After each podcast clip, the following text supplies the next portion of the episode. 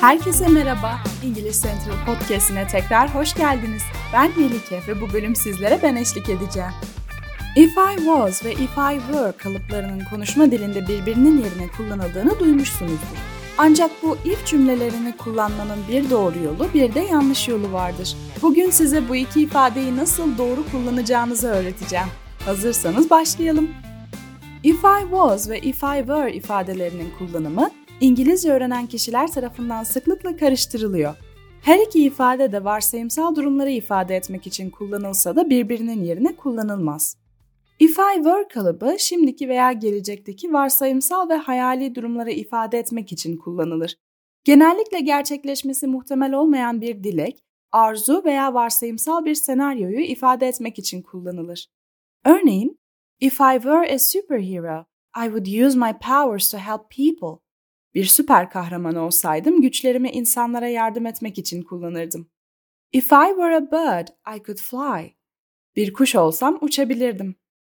Bu örneklerde gerçek olmayan varsayımsal bir durumu ifade ediyoruz. If I were ifadesinin kullanılması, bu ifadenin gerçekleşmesinin imkansız olduğunu bildiğimiz ancak yine de bunun için bir arzu veya dileğimizi ifade ettiğimizi gösteriyor.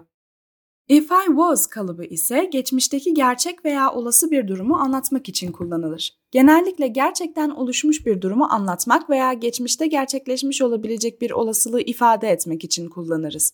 Örneğin, If I was late yesterday, it was because of the traffic.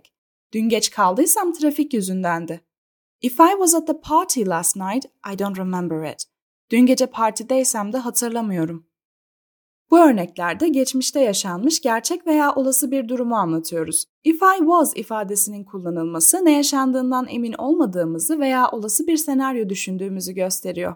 Artık if I was ve if I were arasındaki farkı anladığımıza göre bu ifadeleri doğru kullanmak için bazı ipuçlarına ve püf noktalara bakalım. 1. Şimdiki veya gelecekteki varsayımsal durumlar hakkında konuşmak için if I were ifadesini kullanmalıyız. Kuş olsam uçup giderdim anlamına gelen if I were a bird I would fly away cümlesinde konuşmacı bir kuş değil, varsayımsal bir durumu ifade etmektedir. Bu nedenle burada if I were kullanmalıyız. 2. Gerçek bir durumu ifade etmek için if I was ifadesini kullanmalıyız. Dün gece partideysem hatırlamıyorum anlamına gelen if I was at the party last night I don't remember it cümlesinde konuşmacı partiye katılıp katılamayacağından emin değil ancak bunun mümkün olduğunu öne sürüyor. Bu nedenle bu cümlede if I was kullanmalıyız. 3. Bir dilek veya arzuyu ifade ederken if I were ifadesini kullanmalıyız. Örneğin Cumhurbaşkanı seçilseydim eğitimi birinci önceliğim yapardım anlamına gelen If I were elected president, I would make education a top priority cümlesinde konuşmacı bir ülkenin cumhurbaşkanı olma arzusunu dile getiriyor. 4. Olmuş ya da olmamış geçmiş bir olayı ifade ederken if I was ifadesini kullanmalıyız. Örneğin, dün işe geç kaldıysam özür dilerim anlamına gelen if I was late for work yesterday, I apologize cümlesinde konuşmacı işe geç kalıp kalmadığından emin değil ama her ihtimale karşı özür diliyor. 5. If I were kalıbını would veya could ile birlikte kullanmalıyız. Örneğin daha uzun olsaydım en üst rafa ulaşabilirdim anlamına gelen if I were taller I could reach the top shelf cümlesinde konuşmacı varsayımsal bir durumu ifade ediyor ve bir olasılık önermek için could kullanıyor. Daha basite indirgeyecek olursak if I was mı if I were mı kullanacağımıza karar vermek için kendimize durumun olgusal mı yoksa varsayımsal mı olduğunu sormalıyız. Eğer gerçekse if I was kullanın, varsayımsalsa if I were kullanın.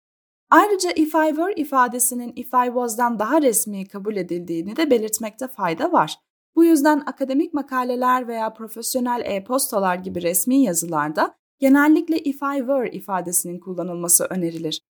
Özetle etkili iletişim için if I was ve if I were arasındaki farkı anlamak çok önemlidir. Varsayımsal senaryoları, arzuları veya istekleri ifade etmek için if I were ifadesini, olmuş ya da olmamış gerçek durumları veya geçmiş olayları tanımlamak için if I was ifadesini kullanın.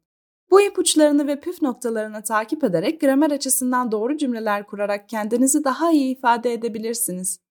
Bugünlük bizden bu kadar. Umuyoruz ki bu konuya açıklık getirebilmişizdir. Daha fazla bilgi için www.englishcentral.com adresini ziyaret edebilir veya English Central uygulamasını indirebilirsiniz. Ayrıca metin kutucuğundaki linke tıklayarak İngiliz Central'a ücretsiz bir şekilde kayıt olabilir, ücretsiz deneme dersinizi planlayabilir ve 20 binden fazla video içeriğine erişim sağlayabilirsiniz. Bu bölümü beğendiyseniz bizi oynatma listenize eklemeyi ve bölümlerinize kaydetmeyi unutmayın. Dinlediğiniz için teşekkür ederiz. Tekrar konuşmak üzere.